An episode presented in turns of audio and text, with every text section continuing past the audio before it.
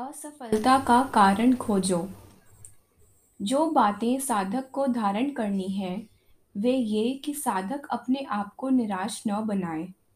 समझना तो यह चाहिए कि मैं सफल न हुआ तो कारण इसका क्या है। कारण को खोजना चाहिए।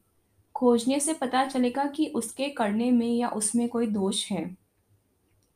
यदि न खोजे तो दूसरा कोई उसके लिए क्या करे? अपने कर्म का उत्तरदायित्व अपने ऊपर लेना चाहिए। यदि आदमी अशांत रहता है और अशांति का कारण ढूँढने लगे तो यह पता चल जाता है। कुछ दुख तो मानस दुर्गुण के कारण है। कुछ क्या बहुत से कल्पित हैं, अनेकों दुख तो मानस कल्पना जनित हैं। यदि वह राम दरबार में बैठे, जिसका आराधन हम करते हैं, वह वहाँ विद्यमान होता है। इसीलिए राम दरबार हुआ और कहा गया, साधना में मन न लगा तो इसमें यह देखना चाहिए कि क्यों नहीं लगा, इसीलिए कारण खोजना चाहिए। यदि दूसरे विचार ही आए तो वे कल्पना से ही आते हैं। कोई और तो अंदर बैठा है नहीं। आप ही तो कर रहे हैं। मन को क्यों दोष देना? मनन करता है तो मनुष्य होता है। गर्मी, सर्दी, निवारण के वस्त्र तो उसके पास भी हैं और उसके बंधुओं के पास भी।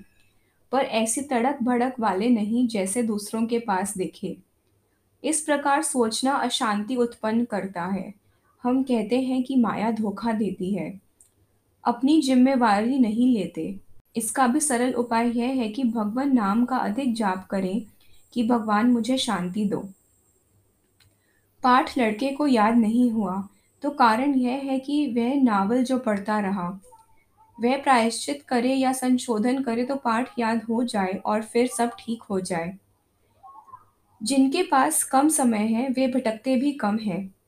आवारा एक बार चंडाल चौकड़ी में बैठा तो फिर भटकता ही रहता है। उसको राम ही सुधारे। अधिक जप करो, अधिक पश्चाताप करो कि अशांति का कारण ये क्यों ना दूर करें। फिर अभ्यास से हो ही जाता है। कहते हैं, कोई कितने चिर में पंडित बनता है?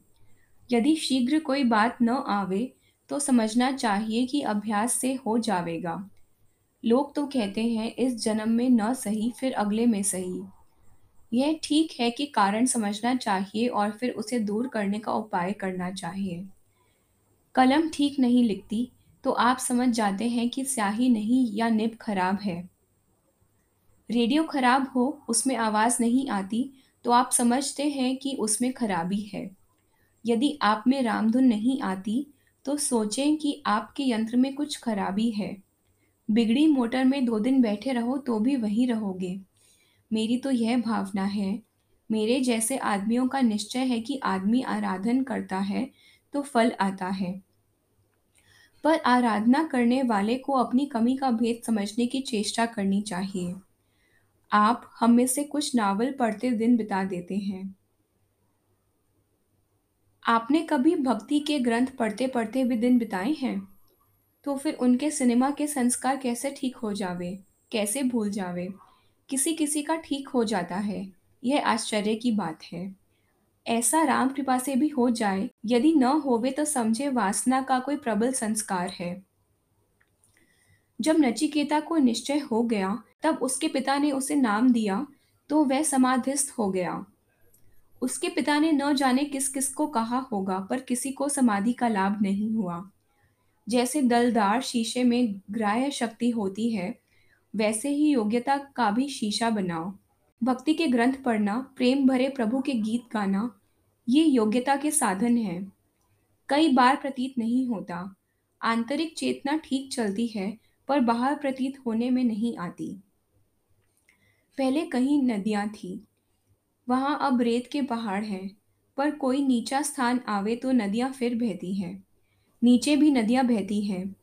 मैं अंडरग्राउंड फ्लो ऑफ़ वाटर इसके विषय में अधिक नहीं जानता, पर जो जाना वह बताता हूँ। नीचे का जो इतना पानी ट्यूबवेल आदि में आ गया तो लोग कहते हैं समुद्र से आ गया, पर यह तो मीठा और समुद्र का खारा। नीचे भी पानी है। हिमालय पर जो इतना पानी बरसता है, वह नीचे भी नदियों के रूप में चलता है।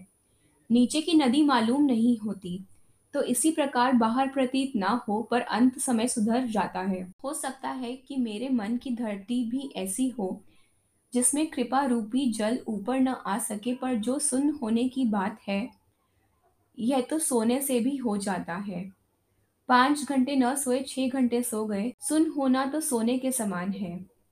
पाँच घंटे सोए और एक घंटा सुन रहना तो छह घंटे सोने के ही समान है। मन में चेतनता हो और प्रभु का नाम हो, भक्ति तो यही है। भक्ति के गीत गाएँ, सुनकर मग्न हो जाएँ। बाकी रात सो जाना यह तो क्लोरोफॉर्म सूंघाकर भी हो जाता है। स्थानीय इंजेक्शन भी ऐसा कर देते हैं कि अंग सुन हो जाए। यह क्या मांगना? मांगना तो यह कि राम में प्रीति हो।